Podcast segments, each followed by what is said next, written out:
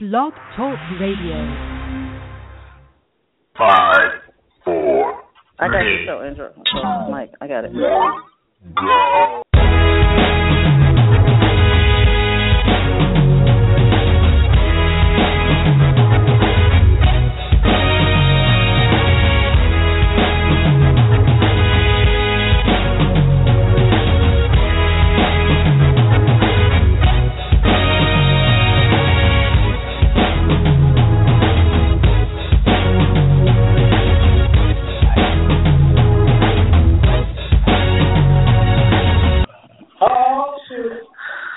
What's up, what's up, what's up? This is another amazing Game Day Sunday. We have a lot going on in the NFC North today. So this is your host, Cass, the Football Fan Rush Radio.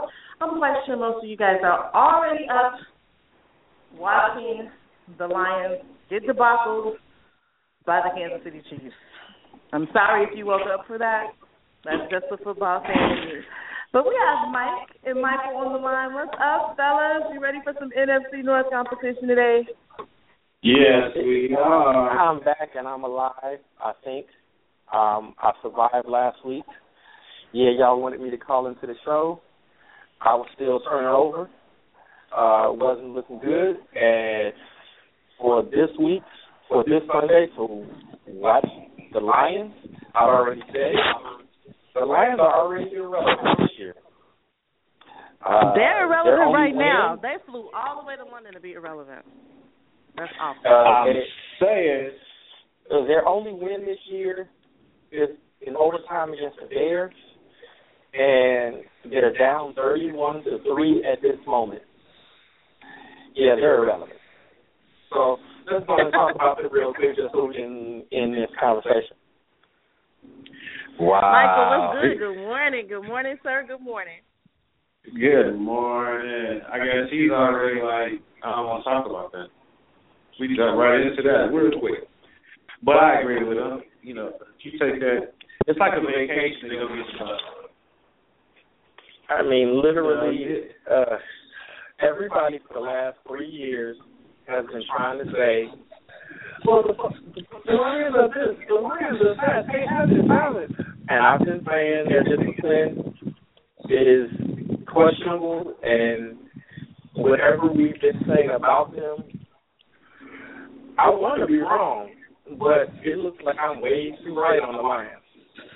Well, I think a lot of you always say that they look good on paper. You've always said that they look good on paper, be it disciplined or not. You've always commented on the fact that they've looked good on paper. So I agree with you. They look immaculate on paper, especially when they had Nick Fairley and Dominican. But today, in 2015, not so much. You know, it's not even just that they're losing. They're losing to the Chiefs. Another irrelevant thing. No, not the Chiefs. The Chiefs are not irrelevant. No, I'm sorry. Just because the Bears got lucky with the Jamal Charles slip-up.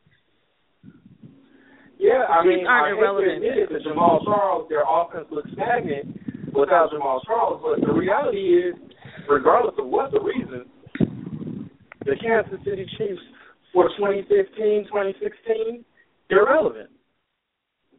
I mean, shoot, for lack of a better way of putting it, we haven't gotten to them yet. But my Bears seem to be irrelevant, too. So when we got to say it, we got to say it. He just said the Bears are irrelevant, y'all. Right, and I want that on record. He did say that. I mean, this is on record. He said they're irrelevant. I mean, I can sit over here and beg and plead. I want them to be better than they are, but unless they're at least second in a division, in a conference, that is going to be a gauntlet just to be in the top six. The wild cards is going to be a fight to get it. Look at the wild cards right now. Atlanta, who has one loss, and who else is up there fighting for it? It's because the division leaders are looking like Carolina, Arizona, Green Bay. The Bears would like to be relevant, but they're rebuilding. But let's be back on the Lions because we got plenty of time to talk about Bears. Yeah, okay, let's swing it back to the Lions because, oh, do we have Bears talk? Yeah, says the Vikings fan. Moving back over to the Lions, what do you guys think the Lions actually need to become a competitor next year, a real contender? For the last few years, with the exception of one season, we're almost going on maybe 8 or 9 years that they just can't seem to put it together. So in this offseason, what do they need? They need a new owner. They need a new GM. They need to trade Megatron. They need to blow up the whole organization. He said they need a new owner. Somebody needs to buy them out. New owner, new GM, trade. They need to trade Megatron. If they could get something for it, I would say trade Matt Stafford, too. I mean, blow it up for real. Because I'm not thinking it's a small fix that they will be good next year. But they need to blow it up. When you're competing with, let's keep this honest, you're competing with the Packers every year. You can't tiptoe your way into first place. You have to do something dramatic. That short time period that the Bears were at the top of the division was short because the Packers never let go. That's what we're being honest. And the Lions thought they were going to be the next thing coming for the NFC North, and literally the Vikings are saying we still are here, and the Lions are not. The Lions are taking a quick fast drop. So in the offseason, looking at the Lions team as a whole, what do they really need to dump? I mean, are the Lions in a predicament where they honestly need more youth? Is it a coaching situation? And we just saw them let two coordinators go and actually bring in, replacement coordinators, especially on the offense. So they're trying to make the moves. I think they're making the moves a little slow. It's almost like it's not a sense of urgency. And I guess when this is your, when you're, 1-7? I guess, it really doesn't matter, the sense of urgency. But should they go younger? Is it a going younger thing? Do they need more veterans? What is missing with the Lions as to why they cannot connect and bring out a W? I don't really get it. Well, I think the biggest problem is they need a salary room. With all the dead money they have, they can't go get anybody. If we go back to the article you posted a couple of weeks ago. So to get them where they need to be, it's going to take money, and that's the reality of it. They can go, as far as what they should do in the personnel issue. I would definitely say they probably need to go younger, go after some younger players, some more hungrier players. It may be time to let Calvin Johnson go. As much as he may want to stay there, it may be that time. But as far as they haven't made any moves at all this entire season up to this point as far as who they're going to trade, who they're going to get rid of, or anything like that. So with that in mind, that's probably a toss-up what they're doing. They're probably sitting back waiting and saying, oh, you know what, we know we're not going to have a great year. That's the reality of it. And that's the exact reason why I say the start needs to happen up top. I know they're not going to go get a new owner, so that part was a joke. But they do need a new GM because a new GM is going to come in and try to put his stamp on it. It's time for you to make a conscious decision if you're going to keep Matt Stafford or Calvin Johnson. One of them has to go, if not both of them, because you got to get youth, and you can't get young without trading people. And literally trading, those are your biggest trade assets. Because otherwise, they don't have anything else worth trading. With Calvin Johnson being the player that he is, and at least the name that he is, he can get back a third or fourth round pick. Matt Stafford could probably get a second round or third round pick. I don't think either one of them was the first round. No, not at this point. But I've even put the question out there on Twitter.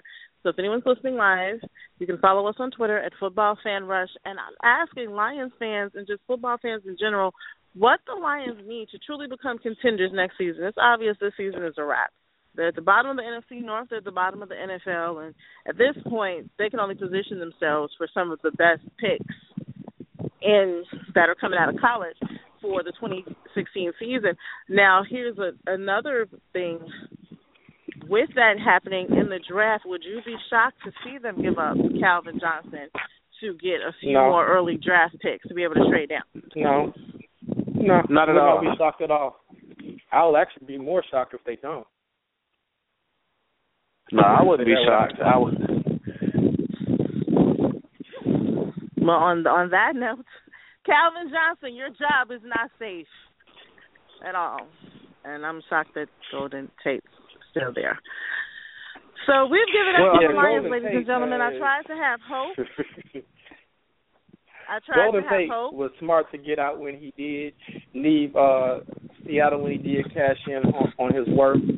He got his checks, but he's not worth what he's getting paid.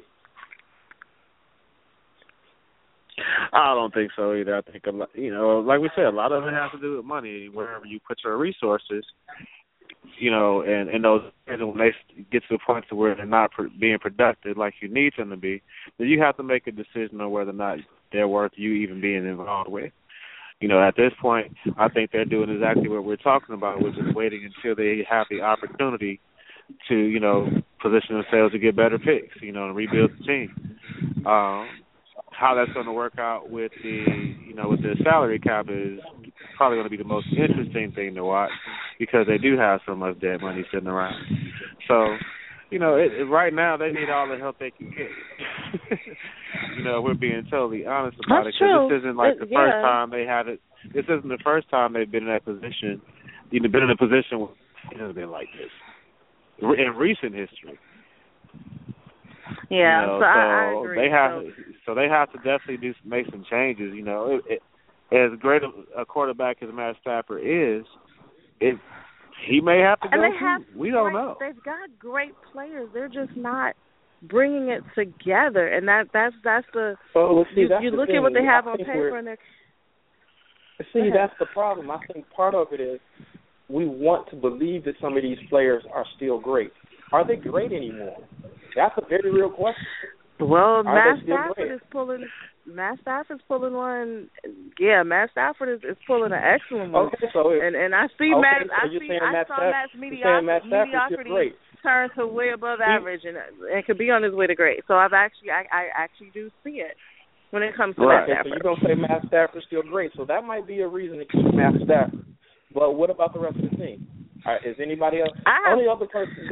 The only person on that team that I would say is untradeable is Ebron, the tight end. Eric Ebron, really? You think? Yep, that's the only person I would say is untradeable. And if I had to say that the only person I'm going to say is untradeable is actually the lovely rookie who's running all over the place, and that's Amir. Hold on to him. That's a great young talent. He's explosive. He's fast. He's great to watch. But if I could get something good for Eric while Eric is in his prime putting up those numbers, as the Lions, I would do it. But see, I believe Eric Ebron hasn't even hit his prime yet, and he still has youth on his side. Because what is he on his second or third season only? Yeah, he is, but still. So he's only on his. So because one of the things we were questioning, do we need to get youth? Well, he's one of the players that actually has youth. So yeah, but they also need something for leverage, and they don't have many people to leverage. A lot of their players are older and have a serious history with injuries. I mean, if you like all of them, if you look at the injuries, that's not a lot of leverage. And when you're trying to build a team to where the Lions need to go, then you definitely. You're gonna need something with a little bit of leverage. You've got to do it. It's got to be something with a little bit of leverage. You got to have a player that you can do that with, and Megatron just isn't it anymore. Well, the good thing and that's about why where I they are now. I mean, I feel like Matt Stafford is a better piece of trade bait. The only reason I would be afraid to trade him is because we all know how hard it is to find a good quarterback. But other than that, I would say I would rather get rid of Matt Stafford because, like we said, we don't think Megatron's going to get much back. Well, then you're getting rid of the wrong person because, you know, Matt's not – it's not like he's having a bad season. He's actually having a pretty good season considering their record. But sometimes you have to trade players when they're good to get something. Well, then that's why you get rid of the wide receivers because you have to look at the fact that they're not producing. You know, if they have – if they have – you know, right. See, I think Eric Ebron – I think that if you're smart, what you do is you draft you a very solid backup, one that you can develop that you can have behind Matt Stafford for as long as you want to continue to have him there. That makes more sense than getting rid of him and having somebody come in. Now, if you're smart, did someone just get fired from them? Did they just fire their offensive coordinator or somebody? Yes, they did. Right, so. Now they're pretty much if you fired your offensive coordinator and now you're losing because you don't have an offensive coordinator.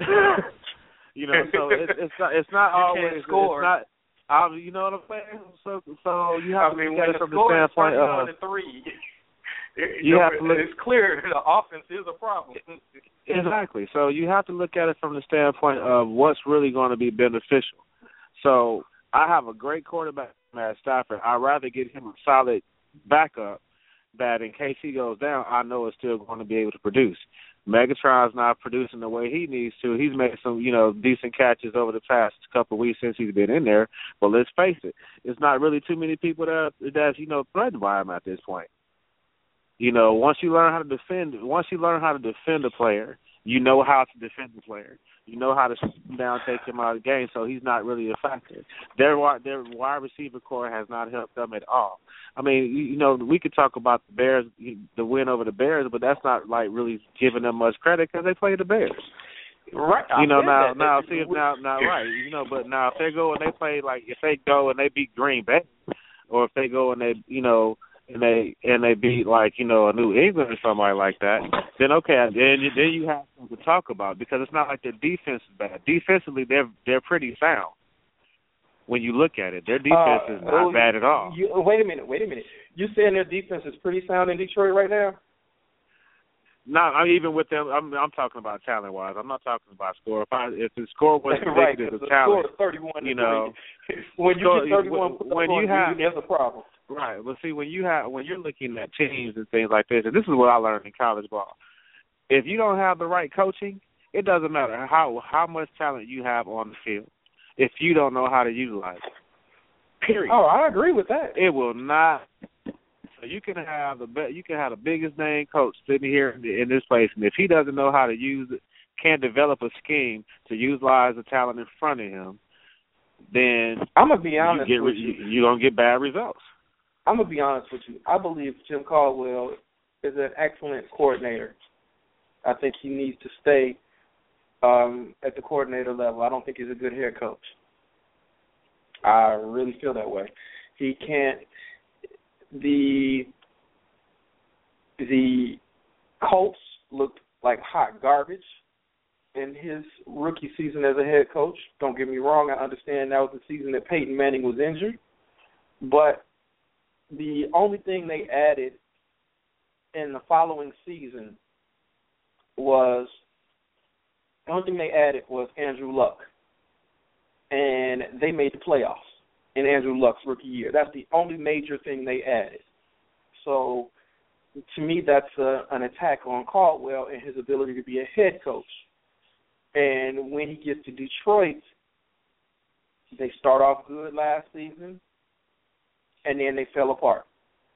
This season, they just were never good, and they just been at the bottom of the well. Even if they get their act together, it's too late. I think certain people are good coordinators. But you're still giving him credit.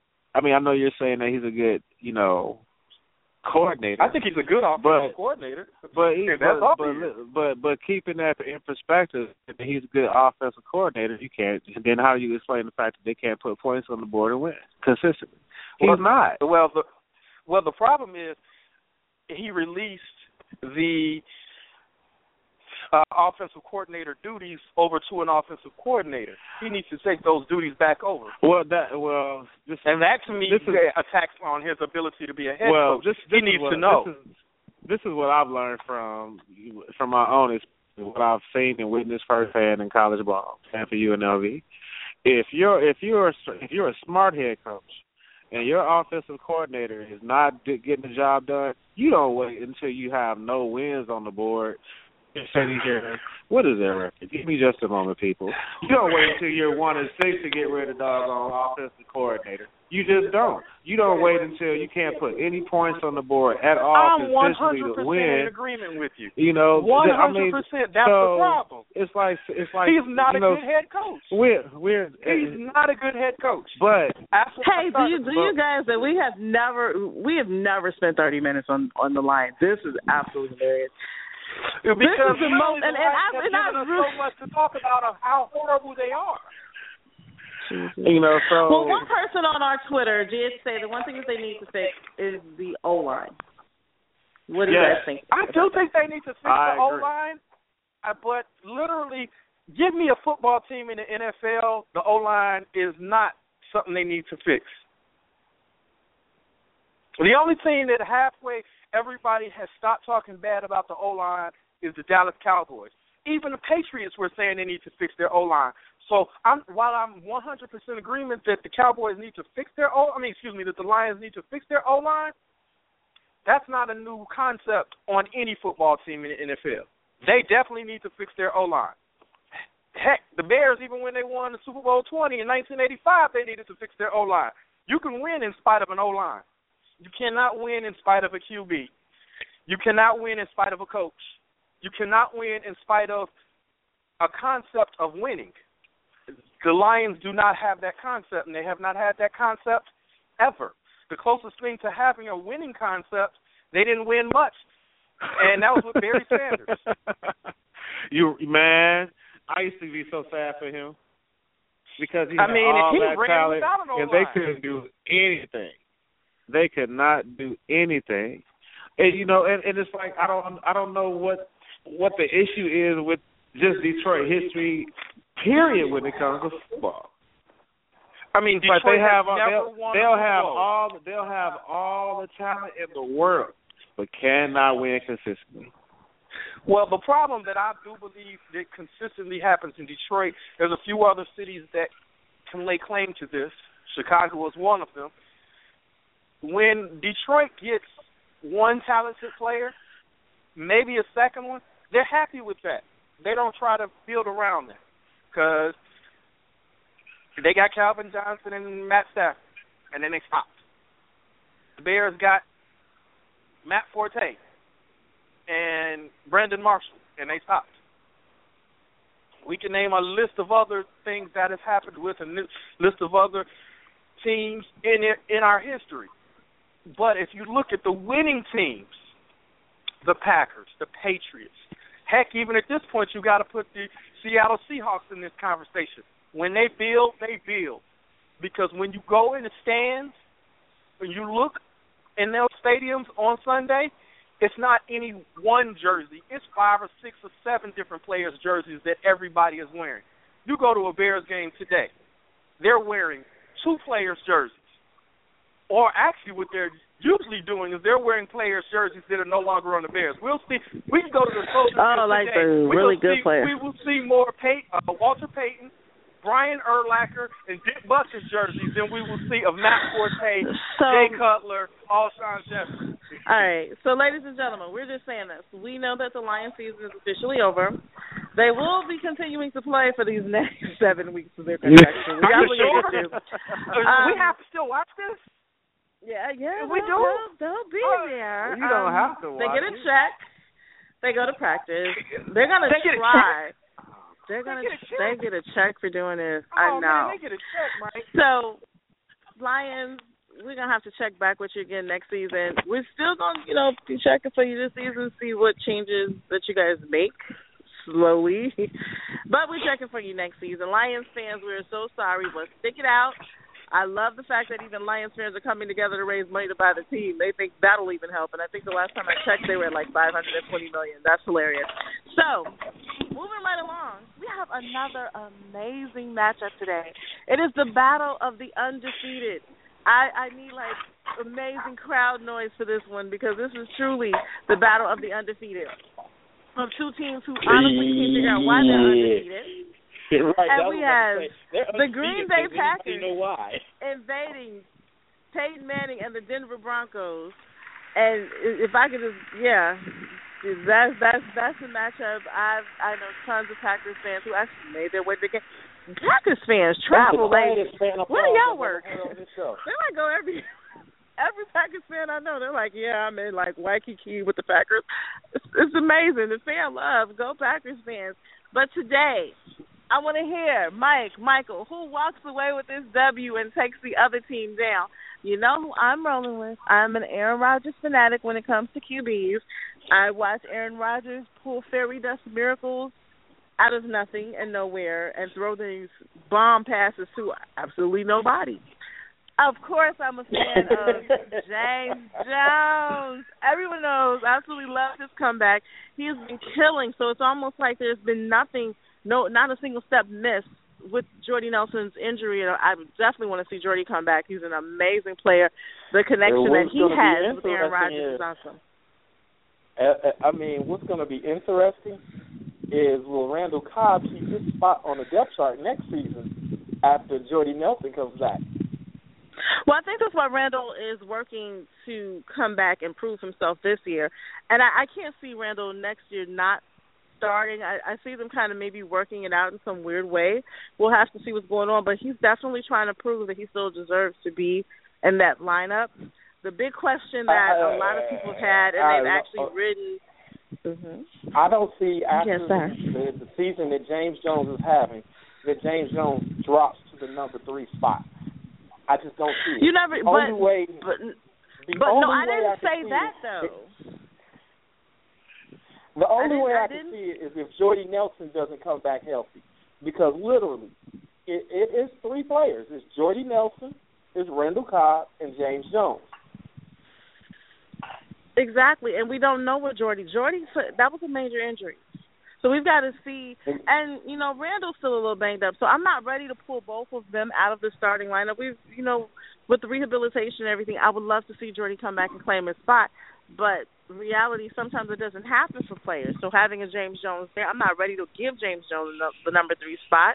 I'm just saying that right now Randall Cobb is proving if Jordy's not ready, I'm still here. And despite the current injuries and being banged up and bruised up, I'm still here to run with this young buck. So, you know, just in case. And if Jordy comes back and he gets back in the rhythm, you know, Randall might have to take that number 3. I don't know. We really have to see when it comes to this team, because what Aaron Rodgers does with his players is amazing. And I absolutely enjoy watching it every week unless they are, like, anywhere near Minneapolis.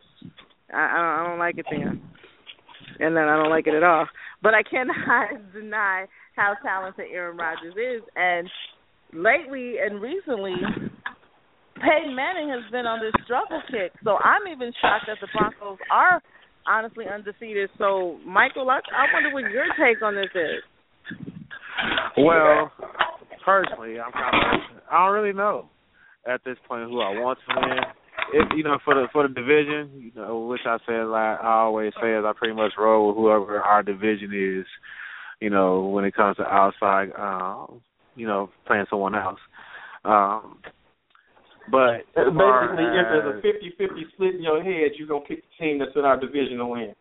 Yeah, pretty much. You know, I'm going to roll with us. I'm not, you know, I've never really been like a huge Denver fan. I know a lot of people are, and that's not a fit. Everybody loves it, their specific team, and I'm cool with that. I've just never been like a Denver fan, like part of them like that. But, you know, when it comes down to... I mean, when there's a 50-50 split, I usually pick against the team in our division.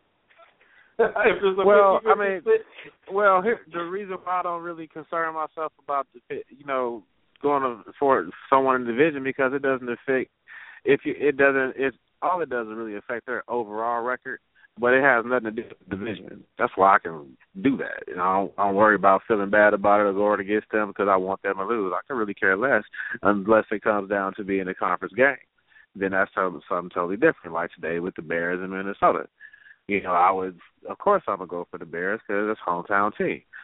How do I know how it's going to turn out now? As far as what they'll have to do as far as you know, what we're talking about Green Bay and, you know, with Jordy Nelson being hurt and things, I think the best thing for them to do is if he does come back healthy is just find a way to utilize all four of them. That's what I would do. I wouldn't be like, I got 1, 2, 3, and I'm doing that. I'm like, okay, I got 4 really good weapons that can stretch the field at any time. You sound like a coach right now. I was. And as a coach, you know, I'm not in disagreement with you at all. But we also know these are wide receivers. These are wide receivers. And that's the reason why they spot. Well, that's the reason, and having played wide receiver, that's why you put your weapons on the field. Period. You know, if I got four solid weapons, then you create spots for them. You make it happen as a coach. You do, exactly. You don't have to have. Well, I got 1, 2, 3, and all. Well, when my number one, number three get back, that's who I got to put this position because. You know, why do that when there's enough room for everybody? Both of y'all, quit sounding like coaches over there and tell me who you think is going to be on the depth chart, 1, 2, and 3. Quit sounding like y'all being nice and politically correct. I'm not being nice. Well, okay. So let me say this. Why? Because they politically have to give them numbers and, like, say if they're first or second stringers. I can't answer that. I haven't seen Jordy Nelson come out of rehabilitation. So as of right now, we're looking at Randall Cobb and James Jones. I wasn't really saying about Jordy Nelson. It's my opinion that Jordy Nelson is going to be on the field. It's my opinion that James Jones has made it known that I want to be on the field. I'm more or less worried about where Randall Cobb. He has put you where Randall Cobb is going to end up. And that is just all. I will not be taking any tomatoes from Packers fans for his feelings. And let's keep it real. Never know. Let's keep it real. Even if Randall Cobb and Jordy Nelson were healthy this season, James Jones was going to get on the field. Exactly. He's going to be somewhere in the rotation. He's going to be somewhere in the rotation because it's smart football, right? To have him in the rotation. It didn't matter if everybody was 100% healthy. So I'm not saying that. What I'm saying is to be effective. If you really want to blow people out. And you really want to shut people down, and you say, okay, well, you got to come to Green Bay. You got to send all 4 of my number one wide receivers. I don't have 1, 2, 3, 4. I have all 4 number ones. I can go to them at any time, and they all be there for the ball. And that's all. That's the difference. You are running from my question. I'm not running from your question. I don't have a way. I don't have an order. What I'm saying is that they're all interchangeable. So it doesn't matter who you put on the field. It doesn't matter who number 1, 2, or 3 is. The fact that they're all very talented. They all bring different skill sets, and at any time you can use those different skill sets. Why I got to choose? I don't have to have a depth chart. I just have. So it does not matter what play I call, what formation I call, because they all know the plays. If I say, hey, I need you 3 to go in there for this series and handle business, I got, okay, these 3. And never miss a step. Why I got to choose? And if that my choice has already been made for me. If that was the case, that's Green Bay would make the announcement that we're not putting out a depth chart. But since we know that's not happening, I don't have them on a depth chart. I'm not going to list number 1, 2, 3, or 4 because I don't know. I can change from week to week. That's my option as a coach. That's my option as just having a choice. Okay. I see I'm not going to get you to stick to one answer. You're going to pick all 3 answers. You asked me how I felt, and I'm just telling you. If I'm coaching Green Bay and I have the problem of having four of the best players in the league on my team, where would I play them? And they all play the same position. I don't really have to make a choice. I just have to have a scheme that fits their skills. I'm tapping out because you should. I'm just tapping out. I'm tapping out. Talk about who gets the W? Like, we can't make a depth chart. Like, we can't do that for next season. We just can't. We'll leave that to Mike Carson, Dom Capers, and the rest of the lovely Green Bay Packers crew. We can't even guess that until we even see what goes on in the offseason. So we see if you draft picks, so we see if people heal. So right now today, I need to know who is going to come out of this matchup the loser and get his first L. And who's going to bring home their first W? That is my concern for my people. Just because of you, I think the Broncos. Just because of you said that I'm picking the Packers to go on a losing streak for the rest of the season. That's what happened was. Yeah, we know. Today's the first game in their losing streak. Yep, that's what happened was. That's funny. No, but Green Bay. I do pick Green Bay to lose. I think the defense of the Broncos is something that the Packers haven't seen all season. Hey, you think they're going to stop Aaron Rodgers? I don't think anybody's going to stop Aaron Rodgers. All right, so what you calling it? I think Aaron Rodgers is stoppable. I think literally the Broncos are going to stop everybody else. Well, and with that being said, if there was any one sport that one player is not enough, that's football. I'm sorry. Well, and you know what else? That's what I'm rolling with. What I wanted to address, aside from the Jordy Nelson situation, because we're talking about a player who's not even on the field, a concern that's been coming up has been Eddie Lacy. And Eddie Lacy's performance, and there's even a journalist or a few journalists that, you know, wanted to make comments about his weight. What's going on with Eddie Lacy from what you see, from when you saw his rookie season and what you see now in year number 3? Do you think the injuries have slowed him down? Do you think, you know, the way he's being... Okay. I'm sick of people saying he's overweight. I'm sick of people saying there's injuries. I think that's just the national media just needing something to say. I literally think all it is defensive coordinators have a job. Defenders have a job. I think they just figured him out.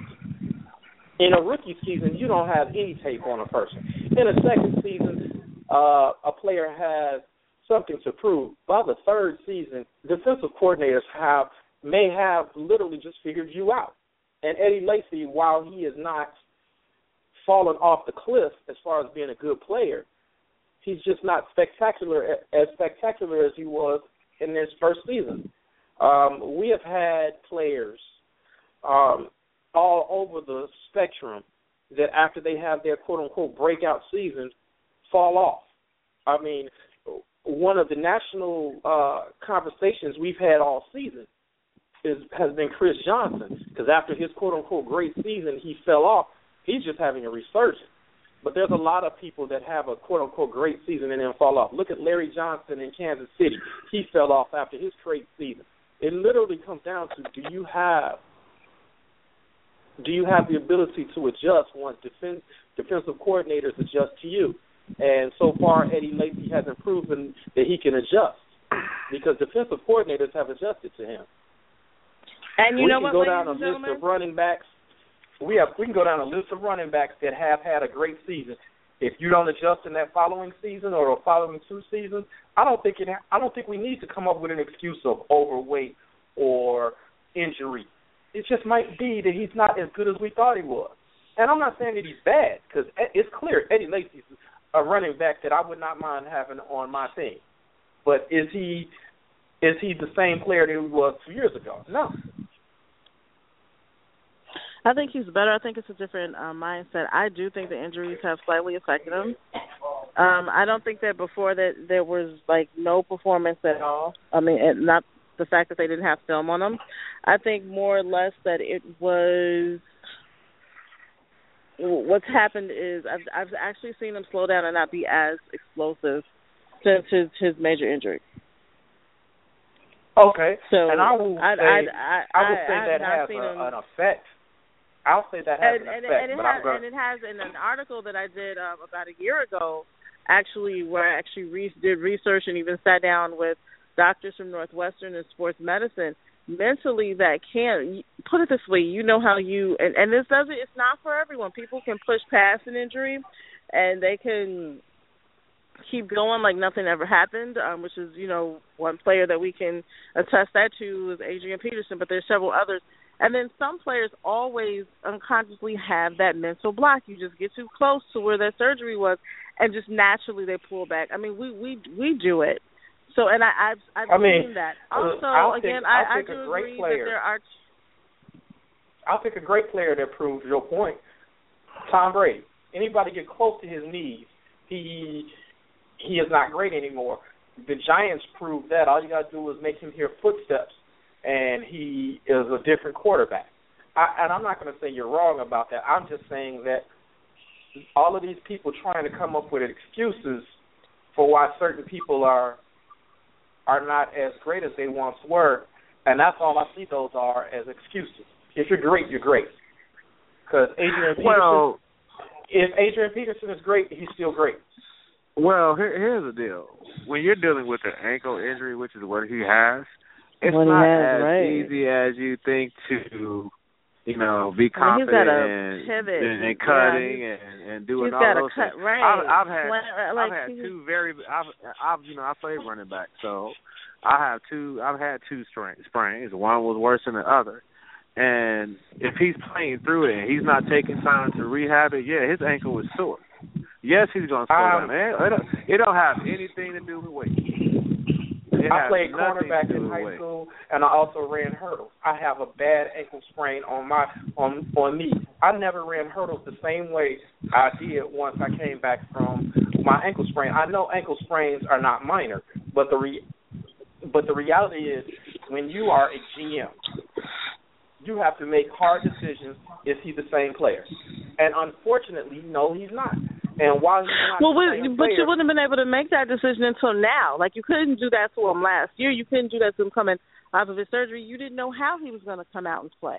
We have seen his performance decline, but is it necessarily – yes, they're stopping the run. But then I also look at the O-line, too, and I look at the holes that, you know, he's going to have to beast through some of those holes. He's not getting as many openings as he used to. I mean, the defense is on him. So I got what you were saying earlier, but I just think he's lost a little bit of his explosiveness. I don't know if it's mental or I don't know if it's literally the injury in his subconscious mind, like, please don't touch my ankle. So that's where I am with him. I don't think he should be traded as of right now today. We have to have that conversation. Eddie Lacy is the Eddie Lacy of 2 years ago, but I don't think that the Packers should give him up in a trade. Not at all. I don't think they should. Like we said, I would love to have him on my team. If I'm any team in the NFL, I would pick up Eddie Lacy. I'm not saying that. I'm just saying Eddie Lacy is not what he was 2 years ago. And like I said, you also have to take into consideration he is running on a bad ankle. He has to adjust to that, and that's not, you know, when you trust me. I've been through ankle rehabilitation, so it's a lot of adjustment because you're worried about putting pressure on it. You're worried about whether or not you can plant, you know, regardless of whether you have it taped up or regardless of whether you got fat on your shoe to, you know, add to reinforce it. The issue is he still has to get back to learning how to run with that injury. You can't just expect him to say, oh, man, I sprained my ankle last week, but I'm good. I'm about to go 100%.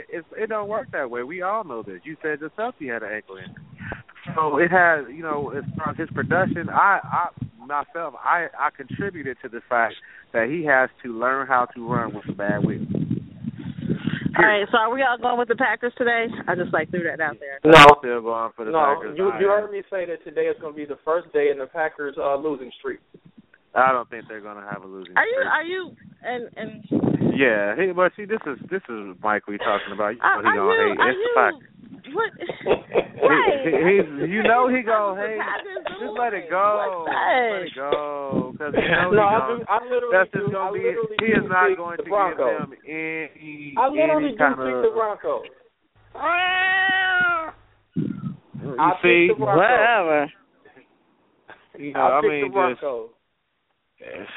Well, I don't know. All right, okay, you know what? That's cool, though. Y'all surely don't. No. We'll it's all good. Fine. That's how he feels. That's how you feel. That's how he feels. You are entitled to it. We are not Broncos. No Broncos. Welcome. For Mike. Yay. So. You can hear that she has no confidence in that statement. I just don't have any Peyton Manning confidence anymore. I'm over that. But Peyton Manning has not been the reason they've won all six games that they've played. The winning games that they've won is because of their defense. Season before that. That's all I see. Okay. But they're winning, and it doesn't matter how you get it done. Both teams are winning. Exactly, and both of them are saying they need to be better than what they are. Even they're saying it. And neither team understands how they're winning. They don't know. We won, but it don't matter. But it does not matter as long as it's a toss up. What was that Starbucks we ate? So with that being said. We've got two for the Packers.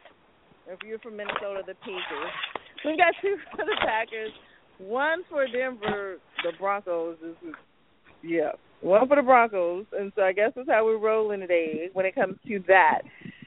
But right now, we have a premier matchup of which, if you could see me, which we were hoping today we could get the live stream up and we can, but if you can see me, oh my goodness, I am so wiped out. Yeah, I am like repping my team hard. Yeah, but this is another NFC North. Right. Yeah, that team don't even matter. Yeah, that other team over there don't even matter. That team got Teddy Bridgewater as their quarterback. Yuck. Wait a minute. Hold up.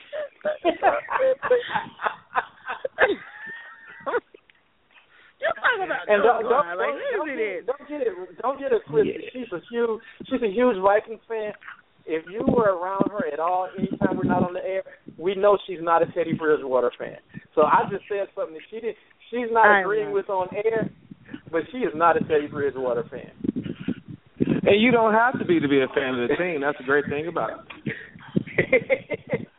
But it still looks like I have Teddy Bridgewater issues right now, and I feel like Teddy Bridgewater is playing sort of with the lack of confidence. He has a great arm. He has some great looks. And Teddy, if you are looking at a few people who happen to be covered because the other team watches film too, there's so many. There are times you can run and get a few yards. There's just so many ways that Teddy could capitalize. But like standing in the pocket. You know, waiting on the cavalry to, bring you some pace. I wonder if he needs glass.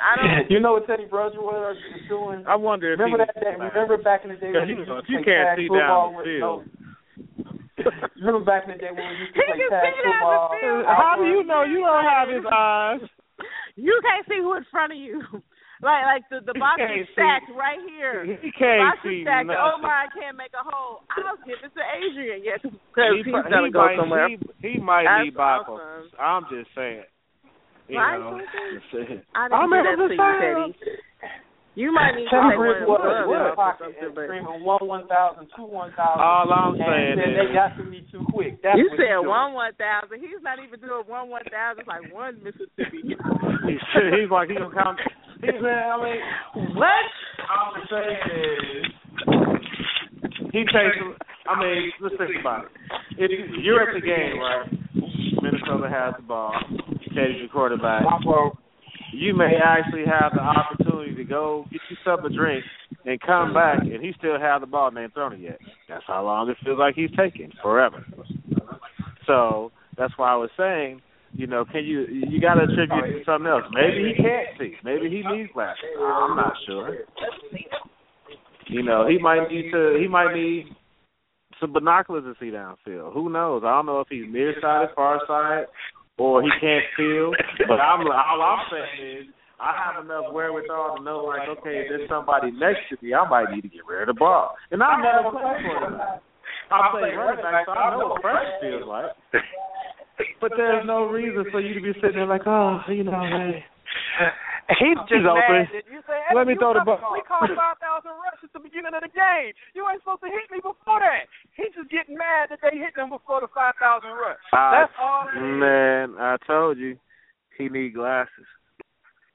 He need glasses. He might need a wellness doctor. He might need to meditate before the game. I don't know what it, you know, because players have pregame rituals. So and I don't know if it's the music he's listening to. You know, I don't know if it's, you know, if he's going to take a shower before the game and it's smell messing with him when he got there. He's like, oh, my God.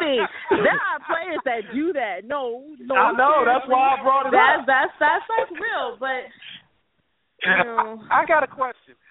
We already know he stands in the pocket too long. Yeah. One of the things that everybody used to say about him coming out of Louisville was he was one of the most accurate quarterbacks in his draft. Mm-hmm. Is it just me, or does it seem like he's lost his accuracy? No. Oh. Mike still says he can't. Michael has turned him into the lighthouse of the blind. I don't think it's that. He gets the ball out. Those few times he gets the ball out, it's almost like the players are making spectacular plays. He's not as accurate as he once was. I think he's afraid. I think something is shaking his confidence. Man, he got to think... warm up in Kansas City, y'all. That's all I'm saying. Because, to be honest, last week's game, had Teddy connected, last week's game would have been a blowout. I understand that they did get the W, and Blair Walsh seemed to just about make it up over the uprights. Enough time for the Vikings to walk away with the win. But I really don't see Teddy playing with confidence. That's the issue that I see. He's when that O line is holding everyone as long as they can hold them, and they're starting to break the line, and Teddy hasn't released the ball. And so you can see it in his movement. He's like, oh my God, I got to get it somewhere. I got to throw it somewhere. Oh my God, somewhere. And he actually does have players open. Adrian's not always going to be the go-to person. A lot of people are even writing Adrian's performance. I don't like that because Adrian's got all these years in the league. We've got tons of film. No, every team is not going to let Adrian continue to make a fool out of them and just run all over them. Hopefully that does happen today, though, because he's playing a team that can't stop the run. So... I ain't give him the ball. But overall, the Bears couldn't stop the run if it was Curtis Enos, Rashaan Salam, or whoever else you want to play. This man said Curtis Enos. If y'all were born in 1990 or after, you he went no way back. He went way. So if you don't know who Curtis Enos is, please Google him, look him up. You know, whatever browser you use. Just throw his name out there. That way you get the background. Because you might be like, who's Curtis Enos? But if you're a true football fan and you've been around for a while. If you're saying who and the Bears couldn't stop that person, that tells you something. Well, they're going to try. They put a nice, cute little thread out to Adrian. And Adrian was slightly banged up coming into this game, but we all know him. We know his heart. We know his everything. He's going to come on the field. When he's on the field, he is going to run, and he gives you a 210%. But aside from him, looking at the Vikings rookie Diggs has been amazing pickup. He has gotten on the field. He stepped right into the game. He's been the go-to guy for Teddy Bridgewater, so that's been a help. I love the rotation that North Turner does, and he's starting to do it a little earlier in the game when Adrian hasn't been able to get loose. It's nice to see him rotate Jerick McKinnon and Matt Asiata in the game, sort of trick the defense up a little bit, get a few yards. I love that rotation because they now have to prepare for different playing styles at the running back position. When Teddy Bridgewater is accurate, he does find his tight ends, he finds Diggs, and he will find Mike Wallace. It just takes him a little longer than normal. So when his accuracy, when he has to go long, has been pretty good. But it's not consistent enough for what I thought Teddy Bridgewater would be his sophomore season. So that's the answer that I'm looking for. Blair Walsh is making a comeback. Yeah, and since we're going to speak of kickers right now, it has come out today that a few teams are asking, can they trade for Robbie Gould? A few teams want Robbie Gould on their team. Cass is looking at me like, why? No, I would never trade for a kicker. No. Well, before we continue, let's break it up real quick. I just want to give people, for those of you watching the game, or if you haven't, turned the game on yet to see Detroit get dismantled, demolished, whatever you want to call it, by Kansas City. It is 45-10, and I mean this is. We've already made the Lions fans feel pretty terrible on this show this morning. That was awesome. They were excited because they just got a touchdown. You just came and daggered them to death. Like, oh, what? In your back. It's 45-10. It's bad. It's probably going to be 101 like 13. That's an expensive trip. I'm sorry. That's an expensive trip. That is an expensive trip. It is. To all you Lions. They're mad that they ate all that horrible. Like we said, food. I don't even think it's the food. You can't say that, right? You can't. You can't. It's 45-10. All right. Anyway, back to our discussion about Lions. Yes, because we are taking away from Lions the fact that my squad is here in Chicago, ready to make the Bears bow down. Forget their bear down. And I'm excited, and I'm all in purple and gold, and I believe in everybody, and I'm praying for Teddy Bridgewater. I lit some candles. What? And I'm ladies and gentlemen, not to bust out. Sometimes we have to throw. I don't like to call it throw up on the bus. We have to shine a spotlight on the person who's talking. Our adamant Bears fan today did not wear his Bears jersey. We got on him about this early. Why he was talking about y'all trying to call me out. I don't need a Bears jersey to be a Bears fan. I know you don't, but I'm just talking about. We already had the discussion. I'm pretty, and fans, you can call into the show, and I'm pretty sure you can let us know if you agree or not. If you are a Bears fan, and you know that your co-host is a Minnesota Vikings fan, why wouldn't you come to show up and represent? Because he battled me down under the table about my team. And he wore a White Sox hat to make me feel bad about the Cubs. But that's what you have to wear. You want us to make sure you left this tailgate. You wanted to make sure that you left the tailgate and nobody knew you were a Bears fan after this beatdown. I see, that's what you want to go in. Okay, if you really want to go there, we got to go there. Let's go there. Come on. Since they're going there, even Adrian Peterson, the star running back of the Vikings this week, said that Matt Forte is the Steph Curry of the NFL. He has all of the tools. Do whatever you need him to do, and he's the most valuable player. He did say all of that. So when your best player is giving respect to our best player, I don't need to assist in this process.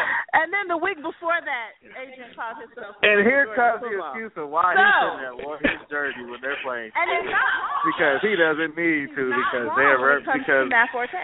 Because Adrian Peterson said that Matt Forte is a great running back, which he's not wrong. We all know that Matt Forte is a great running back. We all know his skill set. He didn't say greater than me. He just said he was a great running back. He just said he's great. He just called himself McCoy, and so was Jamal Charles when he gets healthy. I don't think that he was calling him out to be MVP. And Michael Jordan thinks LeBron is the bee's knees, too. But that Mike is still Mike. Did you just say bee's knees? Did you really just say bee's knees? Yeah, he did. Because we're at this tailgate, and oh my God, like I swore it was the fall, but it's like 622,000 bees, and I think they want to understand. Uh-oh, breaking news. Uh-oh. Calvin Johnson left the game with an ankle injury in the fourth quarter. I mean, Mr. Glass. It's not looking good, people. We've already talked about that.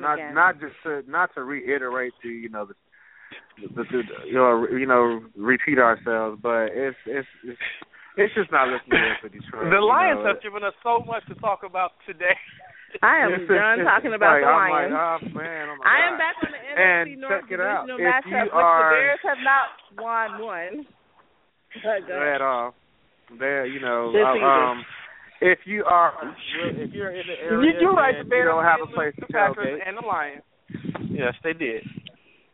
Go ahead, Mike. If you're in the area and you don't have a place to tailgate, you can come out and hang out with us and here at Sports and Loud at 14348 Paulina Street in Dixmoor, Illinois, 60426. We will be having jerk chicken today, ladies and gentlemen, along with $5 bucket beer specials. So you need to get down here, get your belly full, have a good time during the game as we watch our two super fans see whose team is going to win. I hate to say it, man, but I'm kind of rolling with Minnesota on this. I would never say I'm rolling with Minnesota. I know you would, because you're a Bears fan. I'm expecting you. I don't think you don't have to. We don't expect bandwagoners. I think that. I'm not a bandwagoner. I will never be a bandwagoner. If I'm North Turner and I'm playing the Bears in gold. If I'm the Minnesota Vikings and I'm playing the Bears, I know that I wouldn't call one pass play at all. I'm just giving the ball to Adrian Peterson all day. Well, no, which is probably what they're going to do. But I doubt it. It's going to be a very balanced attack when they hit the Bears today. I guarantee. What I would do is I would go ahead and they're going to open up pass. Made me to. Why? The Bears defense ain't made. They can't stop the pass. They've proven they can't stop the pass. So the Bears actually do a better job of stopping the pass than they do at the run. So you agree with us? So we do now. Lose, right? I'm just saying you agree that Minnesota's going to win, right? Now let's slow down, because I'm going to look at this actually from a professional standpoint, and this is being true. The Bears are coming off of a bye. They did have a week to kind of rest up and heal up. We're going to see Alshon Jeffries back on the field, supposed to be ready to go. I believe his intern role is going today. He's gone from probable to the fact that he will play today. Of course, we have a wonderful player who thinks he has Adrian Peterson's number. I don't think he has it if he bought a jersey. But, you know, he gets paid to stop the man, so we'll see what he can do. But overall, the confidence of the team really raises for the Bears when they have Cutler on the field. And we actually did see the difference when he was out and when he came back. They play different. He has his wideout that he connects to. So though the Bears' defense hasn't been stellar, the Bears actually have played ball. And you will probably never hear me say this again, their record this season isn't a true reflection of how they play ball. They don't let up. The Bears play, so that's I do agree with you on that. I will agree with that 100%. Yeah, I agree with you. The Bears actually look better than they did last season, and looking better is a great thing, and we're clearly on the upswing. But because I am a Bears fan and I'm a proud Bears fan, I have higher expectations than just looking better. Because I have higher expectations, I won't hesitate to be very critical of them. But if I'm honest with myself, we look a million times better than we did last year, and I honestly believe the Bears are in every game that we played this season. The only game we weren't in this season was against Seattle, and that was when Jimmy Clausen was the starting QB. That was the only game we weren't in all season. So I do believe the Bears are going to give the Vikings a run for their money. I actually believe the Bears have the ability to win. If that's going to happen, if I'm honest with myself, I have no idea, but I do believe they're a million times better. Are they good? No. Are they a million times better? Yes. But that wasn't hard considering how horrible they looked last year. You have a point. But I think what it comes down to also is when you look at them on paper, how they stack up against each other. Right now, Minnesota has a number 7 defense, whereas the Bears have a number 10. So that's going to be, I think that's where they're going to really have the differences at. You know, the Bears defense is ranked, 3 places higher than the Minnesota offense is. But we've already know why that's an issue. You know, they have issues with the quarterback getting rid of the ball in a timely manner. It's not that they don't have the skilled players either. I think that the two teams that we're talking about have great players, but it's just a matter of them getting into what works for them on a consistent basis. The Minnesota Vikings defense has consistently showed up for games. you know, the two games they lost weren't, you know, it's not like they got blew out. They should have been wins. You know, they should. If you look at it from a realistic standpoint, they should be 6-0. You know, but from where we at now, they're 4-2 going against a 4 Bears team, which at times, you know, either looks good or doesn't look good. So the final, real quick, of the Kansas City Detroit game, if you want to call it that, was 45-10. Ladies, the game is over. You have 25 minutes until the Bears game starts. It's like I said, if you are looking for a place to come out and tailgate and enjoy yourself, you are definitely welcome to come kick it here with us at Sportsman Lounge at 14348 Paulina Street, Dixmoor, Illinois, 60426. We have chicken on the grill. I think we're going to have burgers and some other things. We have drink specials, you know, so do yourself a favor. Get out the house. Without breaking FCC rules, let's be a little bit more specific to what those drink specials include. $10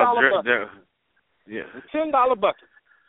$10 domestic buckets is always a good thing. Yes, it is. And that's 5 bottles of beer, ladies and gentlemen. 5 bottles of beer in a while. Hey, see, I was trying to avoid breaking FCC rules.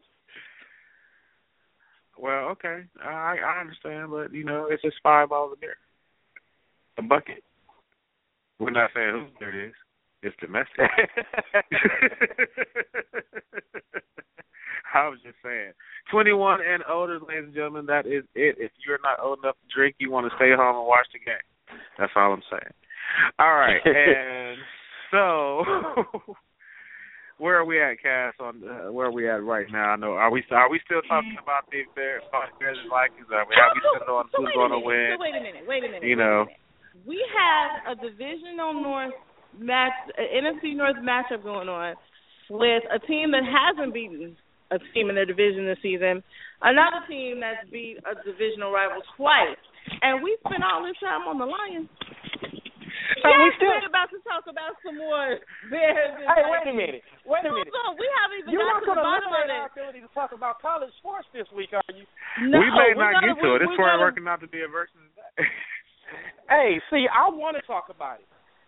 We will. We'll get to it. All right. So he wants to go to college, which automatically tells me 2 for the Vikings, 1 for the Bears. There you have it. He'll be sitting over there watching his Bears. That's why he didn't wear any gear, because he didn't want to be embarrassed when they lose. Leaving the tailgate today. Interesting. They don't continue to ride me out. But just like when they rolled me out for what I said about Detroit a few weeks ago, I'll be sitting here. Just enjoying the fact that the Bears won, and she's going to stare at the screen and not figure out how. When I gave Detroit kudos and said that might be Detroit's first win, what happened? No, you did do that. And what I'm saying is you're going to be doing that again.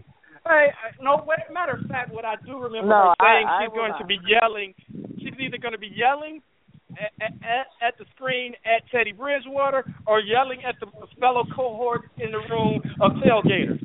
I hope she's yelling at the screen at Teddy Bridgewater, because that would mean that my Bears front seven figured out how to get to him.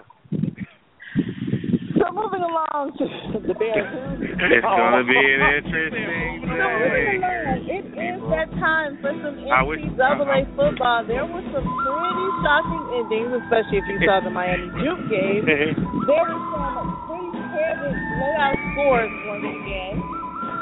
But it's always about some injuries and the player who got suspended after waiting to play again. How about that, ladies and gentlemen? So we are going to swing it over officially to Mike and Michael so that they can bring you all the highlights of NCAA football that we all like. Well, ladies and gentlemen, I'm waiting for the music to bubble this show. Yeah.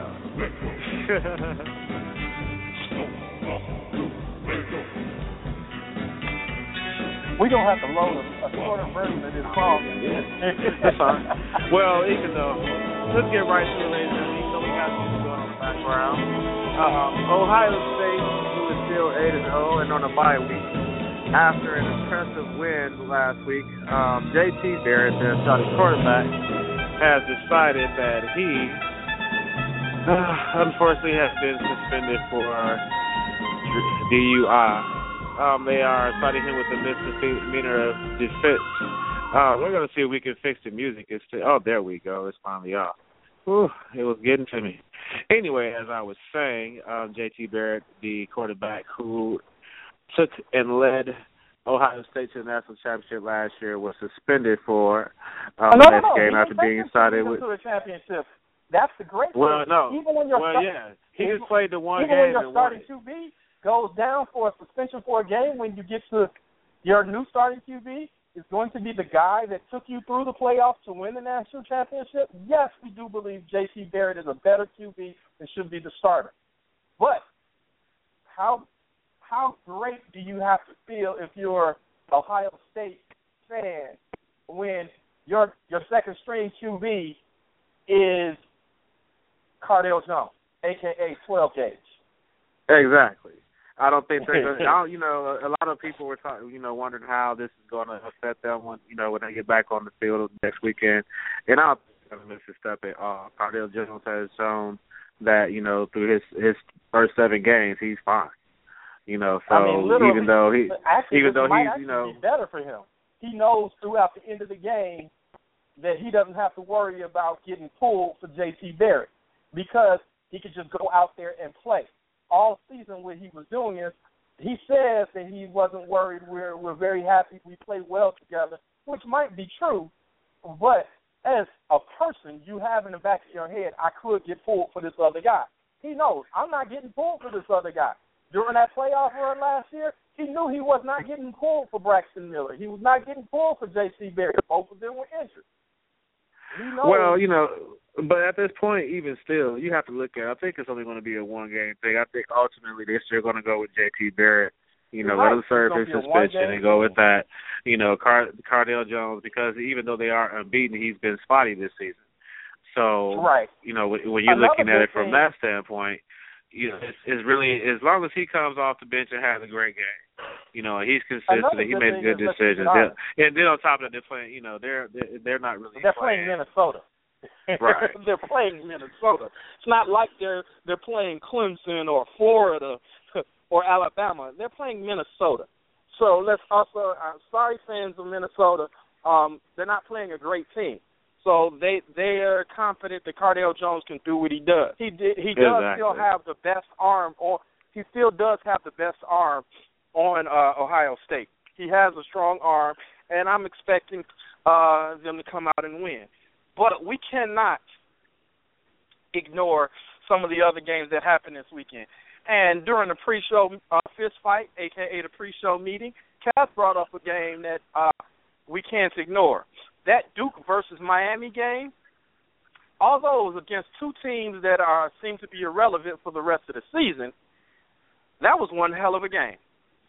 That final play to end the game, Miami has decided, we don't want to lose and look like crap for the rest of the season, I hope, because we've already fired one head coach. We don't need to get another guy fired for the rest of the season. So they came out and they decided to win. The great thing about that game was rather boring. The great thing about that game is, what I like to see is teams who don't really have a lot on the line. They're not really concerned about, their ranking as much as they're just performing day in and day out. And when you take and you actually, perform the lateral to perfection. When you run a lateral play to perfection to win the game, and we have all seen this in the NFL, and I don't think I've even seen it in the NFL done to where it's been successful. But it just goes to attest to their spirit to want to win no matter what. I'm watching the playback of the play right now, and they're doing whatever they got to do to pull this game off, man. So kudos to Miami, their 30-27 victory over number 22 Duke last night. Definitely shows some moves for them. Hopefully they can turn it around, and once they get their coaching things resolved, it'll be better. But as far as an exciting win goes, hey man, they're 5-3 right now, and they're 2-2, even after the coach has been fired. So you know, I think it'll be okay. Any other games you want to go over, Mr. Man? What else you want to call out for? The USC Cal game, very boring. very boring. You know, I have to bring something up. Go ahead. I'm a fan of University of Illinois. And Illinois has had a rather mediocre football team for a long time. And during the first quarter or the first few series in that Illinois-Purdue game yesterday, they looked like there was going to be a halfway decent game. And then the final score was 39-0. That was embarrassing. As bad as U of I has been in the last 10, 15 years, I cannot say that I remember a more embarrassing game. And, you know, it's sad because Illinois has exactly.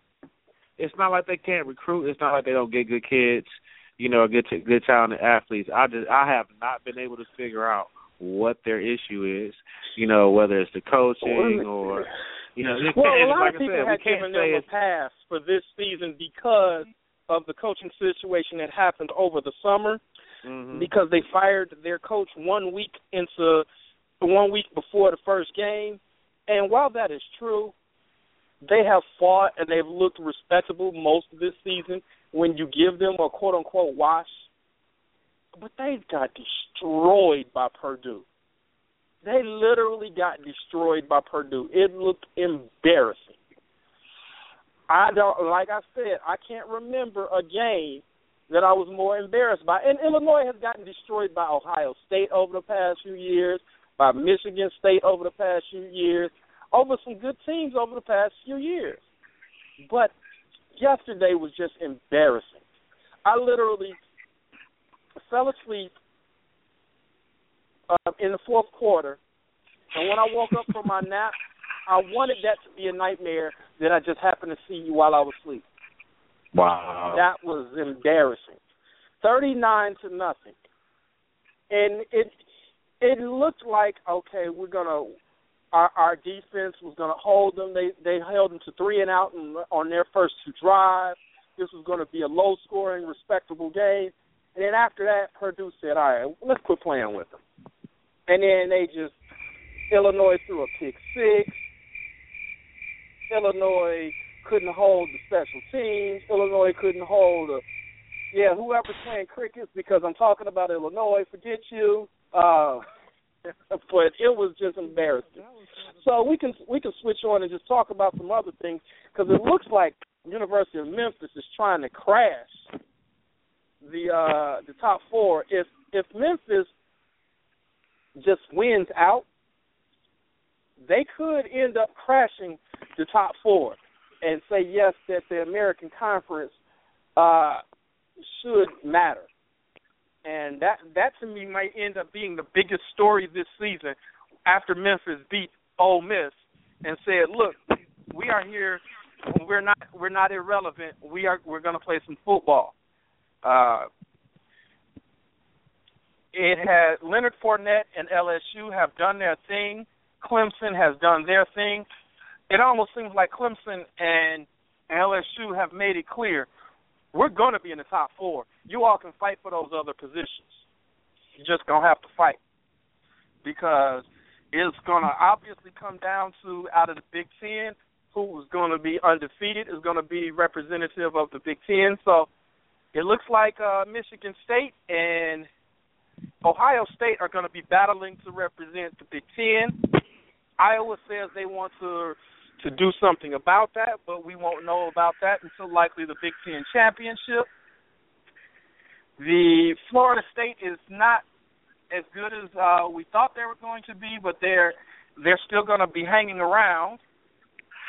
Well, I mean, right now, if you look at the rankings and see how, you know, how they're all played out as far as their records go, you know, even though Ohio State. The rankings won't mean anything come Tuesday. The rankings not going to mean anything. This is all as of last night. You know, with what we're talking about now, ladies and gentlemen. But if you look at the fact that you know, you have a few 8-1, 8-0 teams. You have a couple of 7-0 teams. You have some 7-1 teams. You know, but what's really separating them are their points. You know, it's not the records that's separating them; it's the points. But Iowa's only ranked number 10. That doesn't mean that they can't jump up, you know, in the points for, you know, playoff points and get to a higher ranking. Right now, the team that's really doing the most damage is Clemson. Yeah, you know, they've jumped up to number 3. I mean, LSU is right behind them, and you have TCU and Michigan State. Now, I do agree with you. What's going to come down to it is, you know, if you look at the Big Ten situation, it's going to be very interesting to see who the Big Ten champion is. Because you have Ohio State who's 8-0, you got Michigan State who's 8-0, you got Iowa who's 8-0. You know, the biggest thing hurting Iowa is they're in the weaker of the two Big Ten divisions. They haven't played anybody, and they won't play anybody worth talking about until the Big Ten championship. And Michigan State and Ohio State play 2 weeks before what would be the Big Ten championship, so it's going to determine who's in the Big Ten championship. Likely, I think Ohio State plays in the second to the last game. They play Michigan State, and then their last game is obviously Michigan. Right. The Big Ten is an unknown, just like the SEC is an unknown. Florida is going to represent one side, and it's likely going to be Alabama representing the other side. I mean, so the SEC East versus the SEC West, that's going to be interesting because Ole Miss, arguably, they could win out and still represent the SEC. So the SEC and the Big Ten, we still have no idea what's going to happen. Then you got LSU. The only lock that it feels like that's going to be in the top 4 for the college football playoffs, if I had to pick today, is Clemson, because there is no lock. There is no lock for. So are you saying Ohio State by the end of the season won't be number 1? What I'm saying is there's no lock because Ohio State still has to play Michigan State. And there's only going to be one team representative of the Big Ten Conference. And I can't pick that because we don't know how Ohio State's going to do against Michigan State, and we don't know how Ohio State will do likely against Iowa if they survive against Michigan State. Because let's say they lose to Michigan State, they're not going to be number 1. It's just not going to happen. If they lose to Michigan State, they will drop. So we can't know what's going to represent the Big Ten. There's a lot going on in the SEC. We can't know who's going to represent SEC. Only team that I feel like we know who's going to represent anything is Clemson. That's the only team I feel like we know anything of. I mean, yeah, and then you have a point. I mean, literally, in the SEC, you have Florida, you have Alabama, you have Ole Miss that arguably could win out, even with falling so far to number 19. And you have I said Florida, you have Ole Miss, you have LSU, and you have Alabama. That's 4 teams that can end up representing the SEC. The teams that can end up representing the Big Ten. You have Iowa, you have Michigan State, and you have Ohio State. Unfortunately, it doesn't look like Michigan can end up representing the Big Ten, but you have a lot going on there.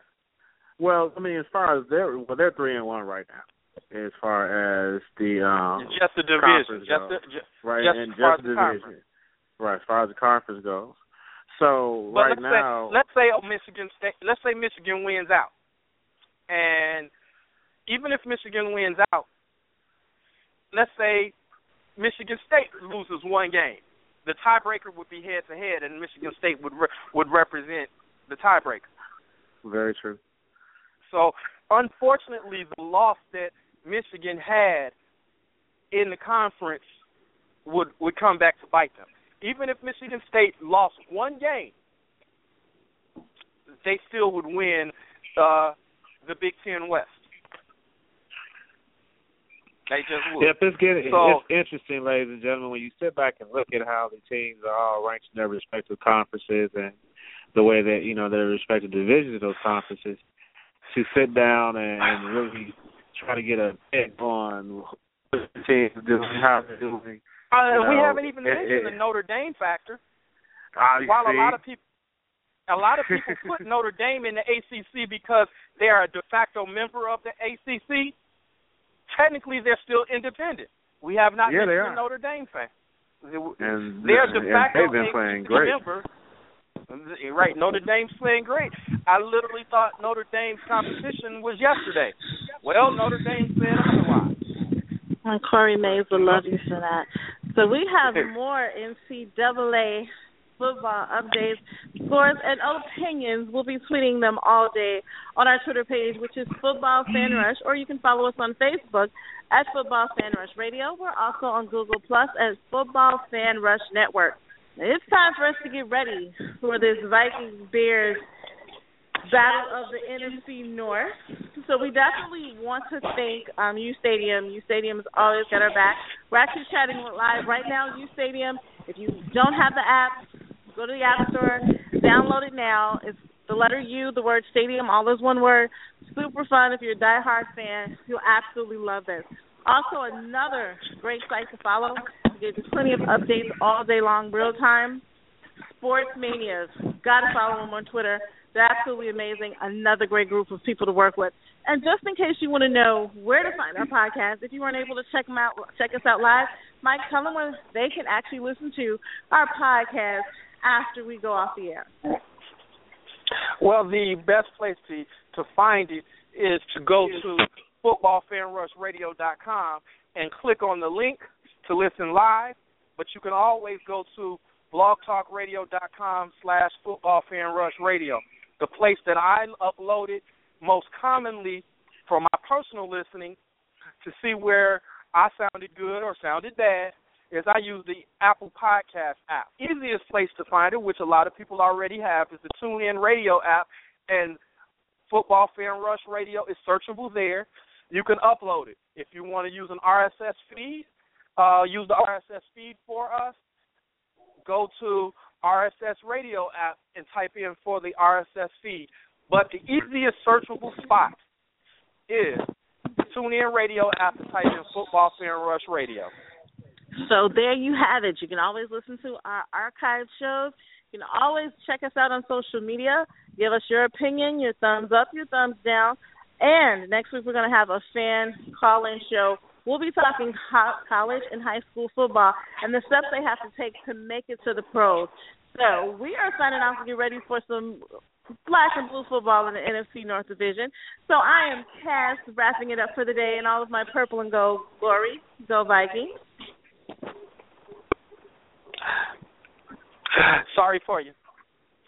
I will not support the term gold. That's why he didn't wear his gear. He knew that they weren't going to win. Exactly. He knew. We don't know yet. You know, log off there. Got you. And everybody, thank you all for chiming in and listening with us. We do want to invite you one more time out here to our tailgate here at the Sportsman Lounge at 14348 Paulina Street, Dixmoor, Illinois, 60426. We have drinks, $10 bucket specials. We have jerk chicken today. We're having a great time. So come out, kick it with us, have a good time. Money, tribute to these great people here who treat us very well and allow us to use their establishment for our show. We definitely want to give them a shout out. And, you know, come out and have fun. You know, contribute to the atmosphere, and I guarantee you will not contribute to your own personal delinquency and participate and partake in some fun-filled inebriations and some food to watch it down. You know what I'm saying. We are going to have a great time, and we want to see you here.